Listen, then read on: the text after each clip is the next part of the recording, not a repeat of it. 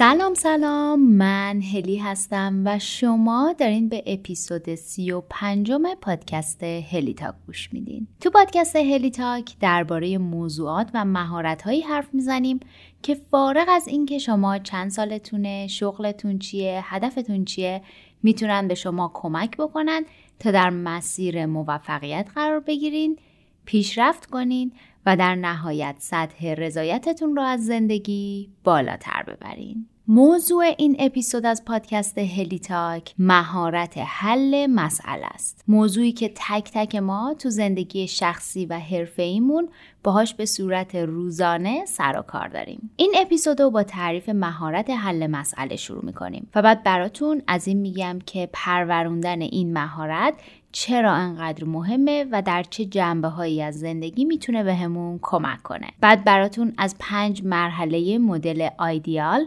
برای حل یک مسئله میگم و نهایتا هم براتون از روش هایی خواهم گفت که بهتون کمک می‌کنن این مهارت رو بیشتر در خودتون پرورش بدین. امیدوارم محتوای این اپیزود بتونه براتون مفید و کاربردی باشه. آماده این؟ بزن بریم.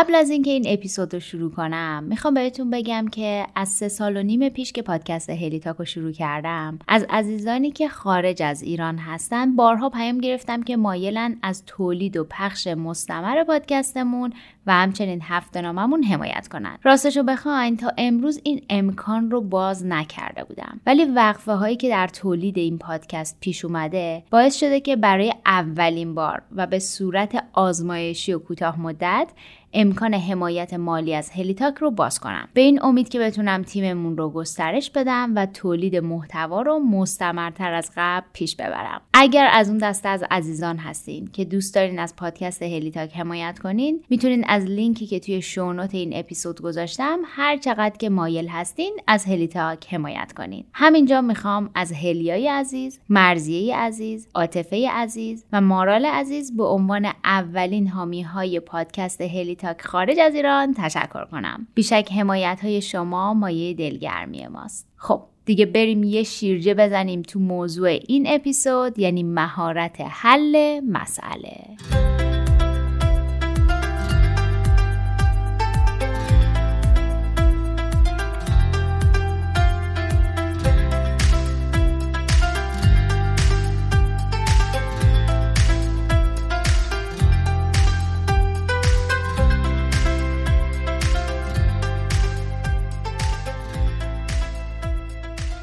طبق معمول همیشه با یه تعریف ساده از موضوع مورد بحثمون. این بار مهارت حل مسئله شروع می‌کنیم. تا اگر کسی تو جمعمون با این موضوع آشنایی نداره از همین اول همراهمون بشه. مهارت حل مسئله که در زبان انگلیسی بهش problem solving skill گفته میشه به زبون خیلی ساده یعنی پیدا کردن راهی برای برداشتن مانعی از سر راهمون تا به هدفمون برسیم. حالا ممکنه مسئله که می‌خوایم حل کنیم یه مسئله شخصی باشه. مثلا کاهش هزینه های ماهانه زندگیمون یا برطرف کردن یه مسئله در رابطه با دوستمون یا ممکنه حل یه مسئله پیچیده تر آکادمیک یا بیزنسی باشه. مهارت حل مسئله بهمون کمک می‌کنه تا یک مشکل رو شناسایی کنیم و بفهمیم دلیل وقوع اون مشکل چی بوده و چطور باید حلش کرد. می‌خوام بدونین توانایی حل مسئله زیر مجموعه مهارت های نرم هست. طبق نظرسنجی که از کارفرماها در سال 2022 توسط تیم نوو رزومه انجام شده مهارت حل مسئله جزو ده تا مهارت نرم مهمیه که کارفرماها می‌خوان در نیروی کاری که استخدام می‌کنن ببینن. پس میشه گفت مهارت حل مسئله در جهان امروز از کلیدی ترین توانایی لازم در محیط کاریمون محسوب میشه.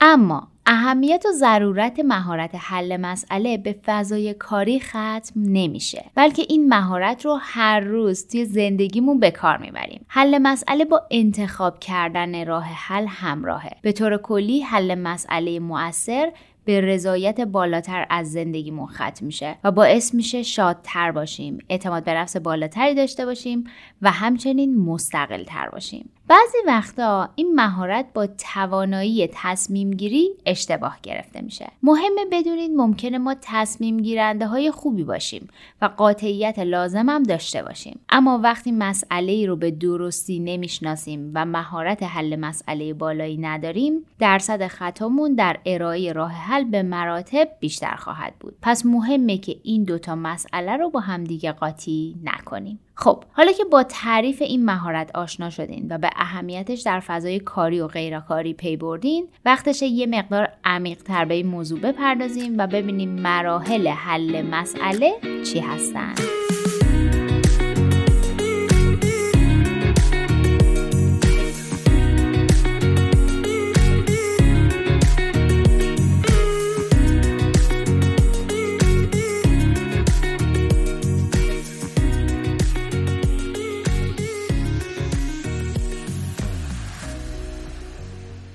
برای حل یه مسئله مدل های مختلفی ارائه شده. توی این اپیزود می‌خوام بهتون از مدل آیدیال بگم. این مدل 5 تا مرحله داره و خود کلمه آیدیال که اسم این مدل هست از کنار هم قرار گرفتن حرف اول هر کدوم از این مراحل تشکیل شده پس بیاین اول یه نگاهی بندازیم به مدل آیدیال آیه کلمه آیدیال اول کلمه آیدنتیفای هست که اینجا به معنی شناسایی و تشخیص مسئله است. دی اول کلمه define که اینجا به معنی تعریف نتیجه دلخواه از حل مسئله است. ای اول کلمه explore که اینجا به معنی کاوش راه حله A اول کلمه action که اینجا به معنی اقدام برای حل مسئله است. و L اول کلمه look back به این معنی که نگاه بکنیم به عقب و ارزیابی بکنیم مراحل حل مسئلهمون رو برای اینکه بتونیم پروسه حل مسئله رو بهبود ببخشیم. خب حالا که فهمیدین مدل آیدیال از چه کلماتی درست شده از چه پنج مرحله در واقع درست شده بیاین با همدیگه یه نگاه عمیقتری به هر کدوم از این پنج مرحله بندازیم. مرحله اول identify شناسایی و تشخیص مسئله. اگه از من بپرسین میگم این مرحله از بقیه مراحل مهمتره. اینجوری براتون بگم که اگه این مرحله رو اشتباه بریم رسما خشت اول رو کج گذاشتیم و دیوارمون تا سریا کج خواهد رفت. حالا چرا؟ چون توی این مرحله ما قرار شناسایی کنیم که اصلا مسئله و مشکلی که باید حلش کنیم چیه. طبیعی اگه مسئله رو اشتباهی شناسایی کنیم توی مراحل بعدی برای حل مسئله اشتباهی قدم برمیداریم داریم و کلا مانعی که سر راه رسیدن به هدفمون قرار گرفته رو نمی‌تونیم از سر راهمون برش داریم. پس قبل از انجام هر کاری برای حل یک مسئله توی مرحله اول باید بدونیم چه مسئله رو باید حل کنیم. نکته که وجود داره اینه که گاهی وقتا شناسایی مسئله آسونه. مثلا مسئله درس خوندن برای یه امتحان و قبولی در اون یه مسئله ساده است. ولی گاهی مسئله خیلی پیچیده تر از این حرف هست. مثلا ممکنه از دست دادن نیروهای کار مستعد و خوبمون در فضای کاری باشه یا افزایش میزان رضایت مشتری. برای شناسایی مسئله و ریشش باید بتونیم داده ها رو ارزیابی کنیم و شرایط احتمالی فرصت ها و تهدیدها رو تشخیص بدیم. توی این مسیر به یه سری مهارت هم نیاز داریم. مثلا توانایی جمع جمعآوری داده ها، توانایی تحلیل داده ها، توانایی پیدا کردن حقیقت، توانایی پیدا کردن نادانسته ها چون بالاخره همه چیزم که نمی‌دونیم. پیدا کردن سابقه تاریخی این مشکل. اینکه دقیقا بدونیم و بفهمیم این مشکل سابقه داشته مثلا قبلا هم رخ داده و اگه بله چه عواملی ریشه هاشو تشکیل میده؟ یا قبلا برای حل این مشکل اقدامی صورت گرفته؟ اگه بله نتیجه اون اقدامات چی بودن؟ اگه شنونده پادکست هلی تاک باشین می‌دونین که دو تا اپیزود اخیر رو به موضوع مهم cognitive bias یا همون خطاهای شناختی اختصاص دادم و گفتم پیش نیاز مهارت حل مسئله هستند می‌خوام بهتون بگم که در مرحله اول که شناسایی مسئله است آشنایی با خطاهای شناختی بهتون خیلی خیلی کمک می‌کنه. پس اگر دو تا اپیزود قبلی رو به هر دلیلی نشنیدین حتما توی لیست اپیزودهایی که در آینده نزدیک سراغشون میرین قرارشون بدین. مرحله دوم. Define an Outcome. تعریف نتیجه دلخواه. چیزی که مسلمه اینه که وقتی می‌خوایم یه مسئله رو حل کنیم یه نتیجه دلخواهی وجود داره که می‌خوایم بهش برسیم. مرحله دوم از مدل آیدیال اینه که به صورت واضح و شفاف نتیجه دلخواهمون رو مشخص کنیم. یعنی وقتی مسئله رو شناسایی کردیم بگیم می‌خوایم حل مسئله چه نتیجه ای بده. اینجا یه چند تا مثال از برش های مختلف چرخ زندگی براتون می‌زنم. فقط برای روشنتر شدن داستان. ولی با توجه به اینکه مسئله خودش چقدر پیچیده باشه نتیجه دلخواه هم می‌تونه پیچیدگی های کمتر و بیشتری داشته باشه.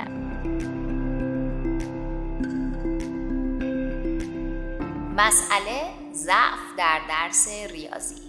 نتیجه دلخواه قبولی توی امتحان پایان ترم سال تحصیلی یا دانشگاه. مسئله عدم رضایت از شغل فعلی. نتیجه دلخواه پیشرفت شغلی و یا تغییر محل کار یا تغییر حرفه. مسئله نداشتن موجودی کافی برای ارسال سفارشات مشتری ها نتیجه دلخواه افزایش 25 درصدی تولید. مسئله خستگی مزمن و نداشتن انرژی کافی.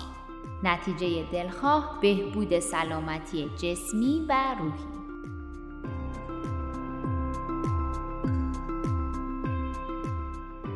دوست دارم گوشه ذهنتون داشته باشین وقتی با یه مسئله پیچیده روبرو هستین. ممکنه سر اینکه مسئله چیه توافق وجود داشته باشه ولی سر اینکه نتیجه نهایی و هدف چی باشه اختلاف نظر وجود داشته باشه. پس اگر توی این قسمت به مشکل خوردین بدونین طبیعیه. چیزی که مهمه اینه که به یه توافق با خودتون برسین. یا اگر در قالب یک تیم کار می‌کنین با تیمتون به توافق برسین. که می‌خواین چه نتیجه ای حاصل کنید. همین باعث شفافیت و تسریع مراحل بعدی میشه. مرحله سوم explore کاوش راه وقتی ما می‌دونیم مسئله‌ای که باید حل کنیم چیه و نتیجه مطلوب و دلخواهمون از حل مسئله چیه نوبت به می‌رسه که بخوایم راه حل های ممکن و استراتژی هایی که ما رو به نتیجه مطلوب میرسونن رو کاوش و بررسی کنیم. توی این مرحله باید تمام راه حل های موجود رو بریزیم روی میز تا در مرحله بعدی آستینامون رو بالا بزنیم و دست به عمل بشیم. حالا تو دل این مرحله سوم چه کارایی باید بکنیم؟ یکی اینکه از همفکری با دیگران استفاده کنیم. حتما شنیدین که میگن چند تا ذهن بهتر از یه ذهن کار می‌کنن. تجربه شخصی من بارها به هم ثابت کرده که خیلی وقتا یه سری زوایای پنهان یا نقطه کور وجود دارن.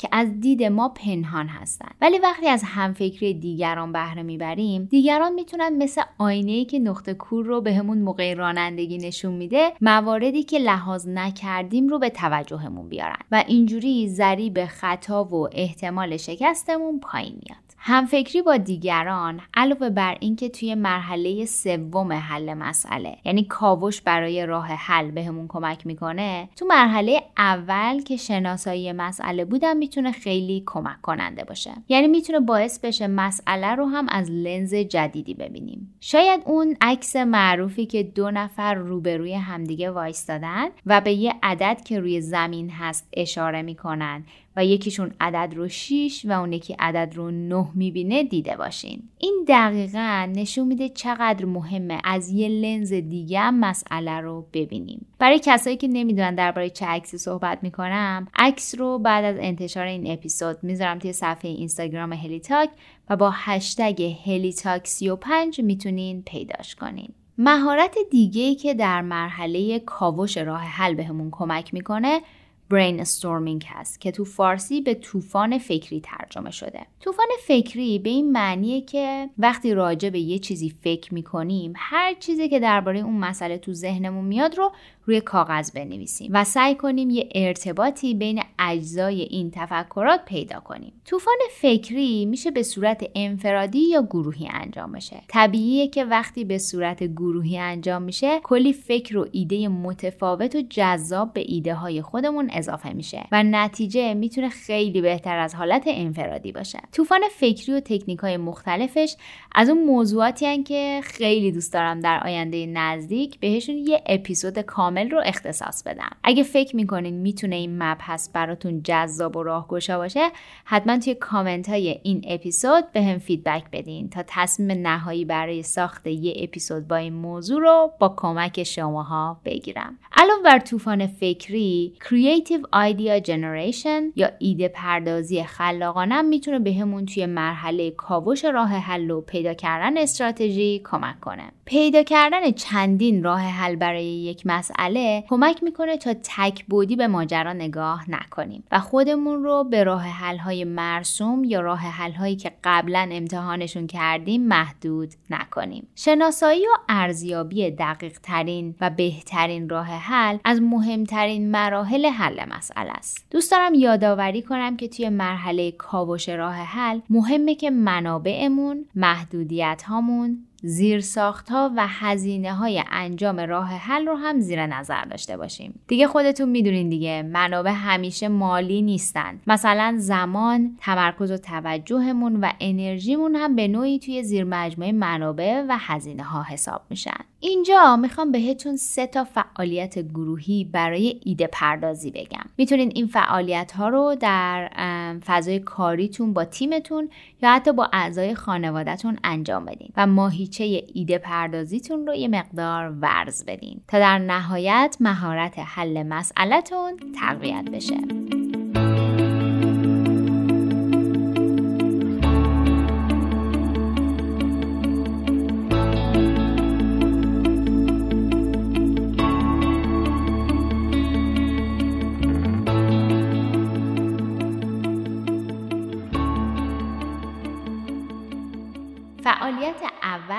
Pencil questions. برای این کار اعضای تیم رو به گروه های دو الا سه نفره تقسیم کنین و بهشون عکس یک جسم رو نشون بدین. مثلا عکس یه مداد رو و بهشون 60 ثانیه زمان بدین تا هر چند تا سوال که از ذهنشون درباره اون جسم مثلا مداد رد میشه رو فوری رو کاغذ بنویسن. بعد گروه ها سوالایی که نوشتن رو بلند برای گروه های دیگه بخونن. مثلا ممکنه خروجی این باشه. مداد چه رنگیه؟ کیفیتش خوبه؟ نرم می نویسه تولید کدوم کشوره؟ به درد طراحی هم می‌خوره؟ قیمتش چقدره؟ و غیره. این تمرین ساده به خاطر محدودیت زمانی که به اعضای تیم میده باعث میشه اعضای تیم تمرین کنن سریعتر فکر کنن و بدون اینکه بخوام فکرشون رو بالا پایین کنن و درگیر نشخار فکری بشن که نکنه اینو بگم بقیه فکر کنن چه سوال مسخره یا واضحی و غیره فکرشون رو سریع رو کاغذ بنویسن. فعالیت دوم paper airplanes برای این فعالیت به هر فرد یک کاغذ سفید بدین و ازش بخواین یه مشکلی که توی کار داره رو روی کاغذ بنویسه و بعد با کاغذی موشک کاغذی درست کنه. وقتی همه اعضای تیم نوشتن و موشک کاغذی درست کردن ازشون بخواین که موشک رو توی اتاق پرت کنن. مثلا اگر یه تیم 15 نفره داشته باشین توی این مرحله 15 تا موشک کاغذی که هر کدوم روشون یه مشکلی نوشته شده توی اتاق به پرواز در میاد. بعد از اعضای تیم بخواین که خیلی random یکی از موشک ها رو از رو زمین بردارن. بعد به هر کسی سه دقیقه زمان بدین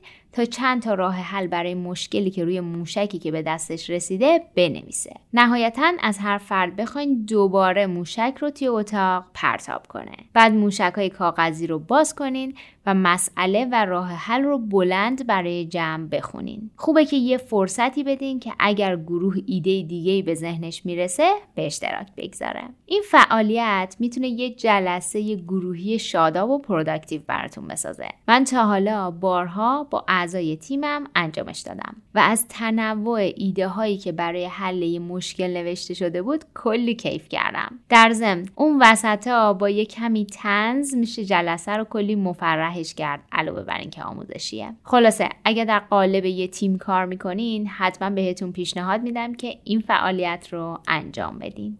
فعالیت سوم ستوری تلینگ برای این فعالیت خوب یک جمع هفت الا ده نفره داشته باشین. نفر اول یه جمله برای شروع یک داستان میگه. مثلا ممکنه بگه دیروز یه فیل صورتی دیدم. بعد نفر دوم باید یه جمله به جمله نفر قبلی اضافه کنه و اون خط داستانی رو ادامه بده. بعد نفر سوم و بعد چهارم تا اینکه برسید به نفر اولی که جمله اول رو گفته. این فعالیت ساده باعث میشه بدون اینکه بتونین جمله قبلی رو پیش بینی کنین وقتی نوبتتون شد سریع پردازی کنین و یه جمله به داستان اضافه کنین. قول میدم اگه امتحانش کنین کلی از جمله هایی که آدم های مختلف میگن بخندین و بهتون خوش بگذره. در ضمن این فعالیت می‌تونه برای بچه ها هم خیلی جالب باشه و به تخیلشون کمک کنه. خب یه جمعبندی کنیم. براتون از اهمیت مهارت حل مسئله گفتم و برای بررسی مراحل حل یک مسئله تکنیک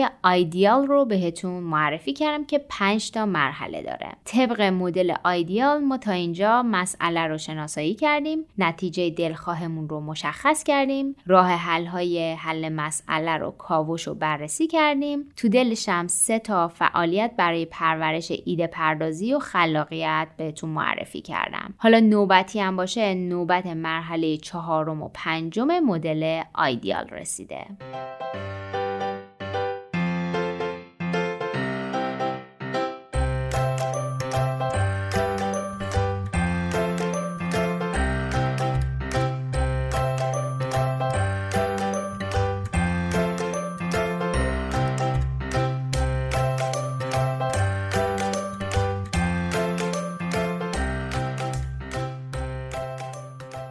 اسپانسر این اپیزود از پادکست هلی تاک پادروشاپه محبوبیت اینستاگرام باعث شده خیلی از کسب و کارهای خونگی و فروشگاه های کوچیک و بزرگ محصولشون رو توی اینستاگرام تبلیغ کنن و بفروشن.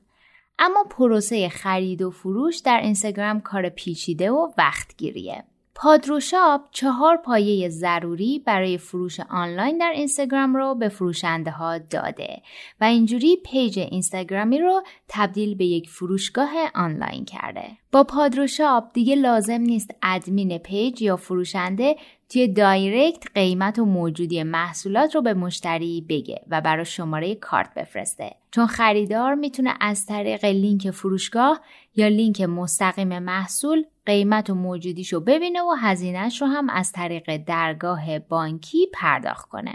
اما فقط اینا نیست. پادروشاپ خودش سفارش ها رو هم ارسال می‌کنه. توی مراکز استان و تهران امکان جمع آوری کالا رو داره. به این صورت که فروشنده می‌تونه توی پنل فروش اختصاصیش همه سرویس های پستی رو ببینه و تعیین کنه که هر سفارش با کدوم شرکت پستی ارسال بشه. تیم پادروشاپ از درب منزل سفارشاتتون رو جمع آوری می‌کنن و به شرکت پستی مورد نظر تحویل میدن. و اینجوری دیگه لازم نیست فرایند زمانبر ثبت سفارش در اداره پست رو طی کنین. در حین ارسال بسته هم مشتری و هم فروشنده می‌تونن آنلاین ببینن که بسته پستیشون کجاست و در چه وضعیتیه. مدیریت سفارش، ارسال آسون، لینک اختصاصی برای فروش و درگاه پرداخت امن چهار پایه مهم برای فروش در اینستاگرام هستند که پادروشاپ همه اونا رو یک جا به فروشگاه های اینستاگرامی میده. خلاصه بهتون بگم اگر کسب و کار خونگی دارین یا به فکر راه اندازی یک کسب و کار خونگی هستین پادروشاپ می‌تونه بهتون کمک کنه که فقط به فکر تبلیغ و فروش محصولتون باشین و درگیر کارهای وقتگیر مثل چک کردن دایرکت ها، تماس تلفنی با مشتری، جمع کردن و بردن سفارش ها به شرکت های پستی نباشین. ازتون دعوت می‌کنم که به وبسایتشون که توی شونوت این اپیزود گذاشتم سر بزنین و با سرویسشون بیشتر آشنا بشین.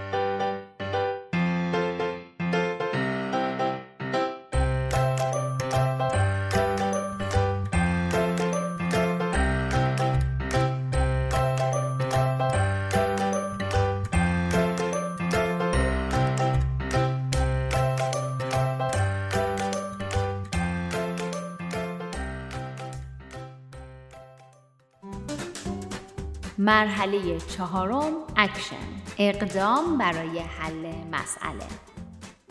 وقتی به یه لیست از ایده های قابل اجرا برای حل مسئله رسیدیم باید دست به کار بشیم و آستینا رو بالا بزنیم. یکی از کارهای مهمی که باید توی این مرحله انجام بشه فازبندی کردن پروژه است. یا به زبان ساده تر شکستن مسیر به قدم های اجرایی و کوچیک. یعنی اگر مسئله رو شبیه یه سفر یه هفته ای ببینیم باید این سفر رو به هفت روز بشکنیم و مشخص کنیم که هر روز قرار قرار چقدر از مسیر رو بریم و پایان اون روز به کجا رسیده باشیم. یه کار دیگه ای هم که باید توی این مرحله انجام بدیم پیش بینی و آینده نگریه. یعنی باید بتونیم تا حدودی تخمین بزنیم که با توجه به تواناییامون و اقدامایی که می‌خوایم انجام بدیم چه اتفاقی حدودا قراره بیفته و قرار همه چی چطور پیش بره. طبیعیه که همه چیز به توانایی ما و قدم هایی که برمیداریم بر نمیگرده و این وسط یه سری فاکتورهای دیگه مثل شانس و فاکتورهای غیرقابل پیش بینی هم می‌تونن دخیل بشن. اینکه بتونیم پیش بینی کنیم چه اتفاقهایی ممکنه رخ بده و اگر فلان شد پلن بیمون چیه؟ خیلی مهمه. اما اما اما. خواهشم ازتون اینه که توی این مرحله پیش بینی زیاد گیر نکنید چون خیلی از مسائل قابل پیش بینی نیستن و زیادی موندن توی این فاز می‌تونه اصطلاحا فلجتون بکنه و نظاره ادامه بدین. در مسیر اقدام برای حل مسئله یه سری مهارت ها حسابی بهمون کمک می‌کنن. مثلا مدیریت پروژه مدیریت زمان مهارت ارتباطات همکاری و کار تیمی. مرحله پنجم لوک بک نگاه به عقب ارزیابی و بهبود پروسه.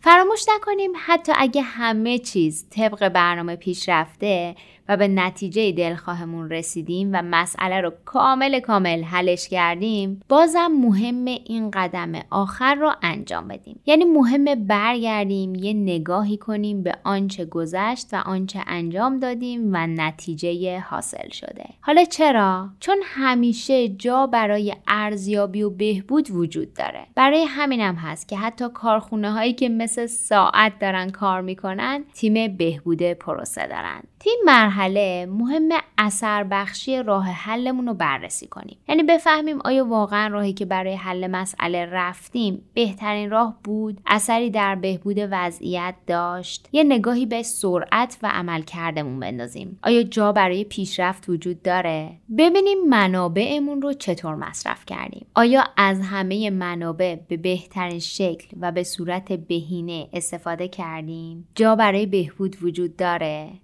ارتباطاتمون چطور بوده؟ همه افرادی که در حل مسئله دخیل بودن در جریان کار قرار گرفتن. توی مراحل مختلف نقششون رو به خوبی ایفا کردن. به ایده ها و نظراتشون اهمیت داده شد شنیده شدن. و بعد از حل مسئله داده های جدیدی داریم یا نداریم؟ و چطور میشه اونها رو تحلیل کنیم؟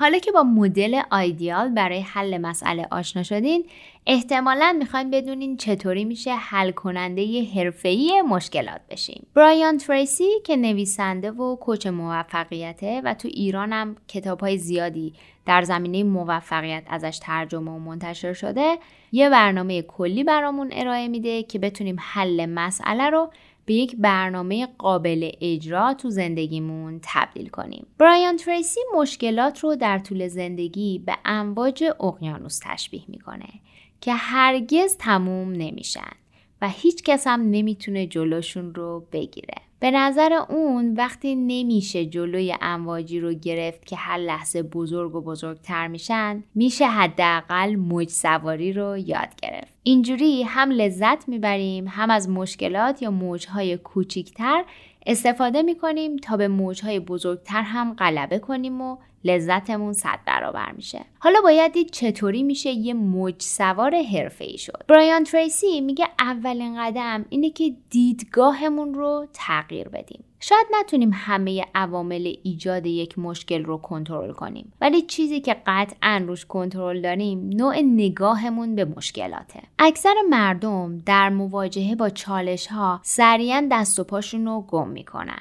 به خودشون اجازه میدن کم بیارن مضطرب میشن یا احساس گناه و خستگی می‌کنن. ولی حقیقت اینه که این احساسات هیچ گونه کمکی به حل مسئله نمی‌کنن. در عوض توی قدم دوم باید یاد بگیریم نگاهمون به مسائل راه حل محور باشه و تمرکزمون روی انرژی باشه که قرار برای حل مشکل خرجش کنیم. کسایی که این نوع نگاه رو دارن می‌تونن با آرامش بیشتری با مشکلات سر و کله بزنن. همیشه به این فکر می‌کنن که با همین شرایطی که وجود داره چی کار می‌تونن بکنن که بهترین انتخاب باشه. کسایی که نگاه راه حل محور به مسائل دارن به جای اینکه روی چیزایی که نمی‌تونن کنترلشون کنن تمرکز کنن روی مسائل قابل کنترل تمرکز می‌کنن. یادمون باشه هر چقدر بیشتر روی پیدا کردن راه حل تمرکز کنیم راه حل ها بیشتر خودشون رو بهمون نشون میدن. مهارت تفکر خلاقانه اینجا واقعا به کارمون میاد. چون باعث میشه به روش هایی فکر کنیم که شاید برامون دور از ذهن بوده باشن. برایان تریسی در ادامه بهمون به توصیه می‌کنه که مؤثر فکر کنیم. حالا چطوری؟ میگه با پرسیدن هر روزه این سوال از خودمون که دارم تلاش می‌کنم که چه کاری انجام بدم. آیا می‌تونم این کار رو به روش بهتریم انجام بدم؟ چه چیزهایی مجبورم می‌کنن که توی این محدوده از بهرهوری بمونم؟ و اگر اون خط قرمز ها نبودن نتیجهایی که می‌گیرم رو تا کجا می‌تونستم ارتقا بدم؟ وقتی جواب این سوال ها رو دادیم حالا باید خودمون رو متعهد کنیم که در مسیر کمبودهایی که مشخص کردیم حرکت کنیم. یه ویدیو در همین زمینه از برایان تریسی براتون می‌ذارم تو شونوت این اپیزود که اگر دوست داشتین ببینیدش. توصیه هاش می‌تونه بهتون دید وسیع تری بده تا نگاهتون رو نسبت به مشکلات تغییر بدین.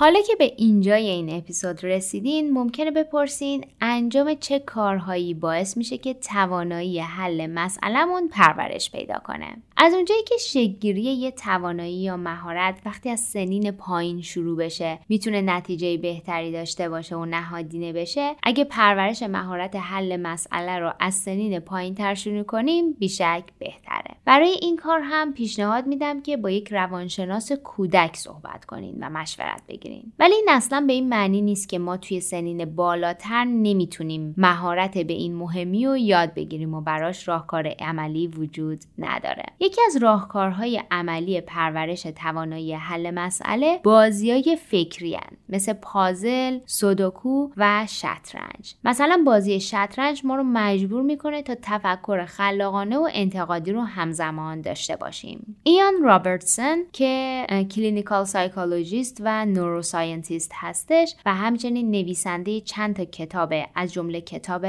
Problem Solving Perspectives from Cognition and Neuroscience. توی این کتاب درباره یکی از آزمایشاش که تو اون شطرنج بازهای حرفه‌ای و تازه کار رو از نظر عصب شناسی بررسی می‌کنه میگه. و اینکه وقتی در حال حل یک مسئله هستیم چطور مغزمون شبکه های عصبی خودش رو گسترش میده. تحقیقات دکتر رابرتسون نشون میدن که افرادی که توانایی حل مسئلهشون بهبود و پرورش پیدا کرده می‌تونن الگوسازی دقیق تر و گسترده تری توی ذهنشون در مواجهه با مشکلات داشته باشن. یه راهکار دیگه اینه که آیدیا جورنال داشته باشیم. حالا اینی که گفتم چیه؟ رسما یه دفتر ساده است که توش ایده هامون رو می نویسیم و افکارمون رو جمع و جور می‌کنیم. انجام این کار در قدم اول بهمون کمک می‌کنه که ایده هامون از ذهنمون بیرون بیان و روی کاغذ قرار بگیرن. و در قدم دوم بهمون کمک می‌کنه که بهتر و از زوایای مختلف بتونیم ببینیمشون. علاوه بر اینها خواب کافی، ورزش مثلا یوگا و فوتبال می‌تونن بهمون کمک کنن. یه کار دیگه ای هم که من خودم شخصا عاشقشم اینه که خودمون رو در معرض موقعیت های قرار بدیم که مجبور باشیم مسائلی رو حل کنیم. یعنی رسما از مشکلات فرار نکنیم و خودمون به سمتشون بریم. مثلا داوطلب شدن برای فعالیت های داوطلبانه می‌تونه یکی از اون راهکارا باشه. از فکر کردن به راه حل های جدید برای مشکلات قدیمی نترسیم. خودمون رو در معرض چیزایی که خوشایندمون نیستن قرار بدیم و کمی از محدوده راحتیمون فاصله بگیریم تا بفهمیم همه چیز اونجوری که ما تصور می‌کنیم پیش نمیره و دنیا به اشکال دیگه هم میچرخه.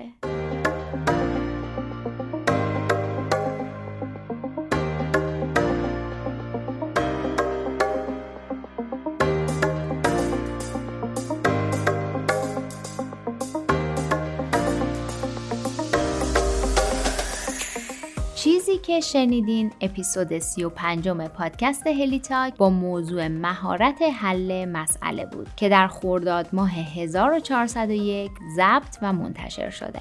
همینجا می‌خوام از اسپانسر این اپیزود پادرو شاپ تشکر کنم و ازتون دعوت کنم که به وبسایتشون که گذاشتم تو شونوت این اپیزود سر بزنین و با سرویسشون بیشتر آشنا بشین. امیدوارم محتوای این اپیزود براتون راهگشا باشه. در ادامه پست های مرتبط با این اپیزود رو می‌تونین با هشتگ هلیتاک 35 توی صفحه اینستاگراممون پیدا کنین. مقاله هایی هم که نشد در تولید این اپیزود ازشون استفاده کنیم به زودی در قالب هفته نامه هلیتاک منتشر خواهند شد. طبق معمول همیشه منتظرم که نظرها و پیشنهاداتتون رو از هر اپلیکیشن پادگیری که ازش هلیتا گوش میدین بخونم. و در نهایت اگر محتوای این اپیزود تونسته بهتون کمک کنه ممنون میشم که اونو با اطرافیانتون به اشتراک بگذارین.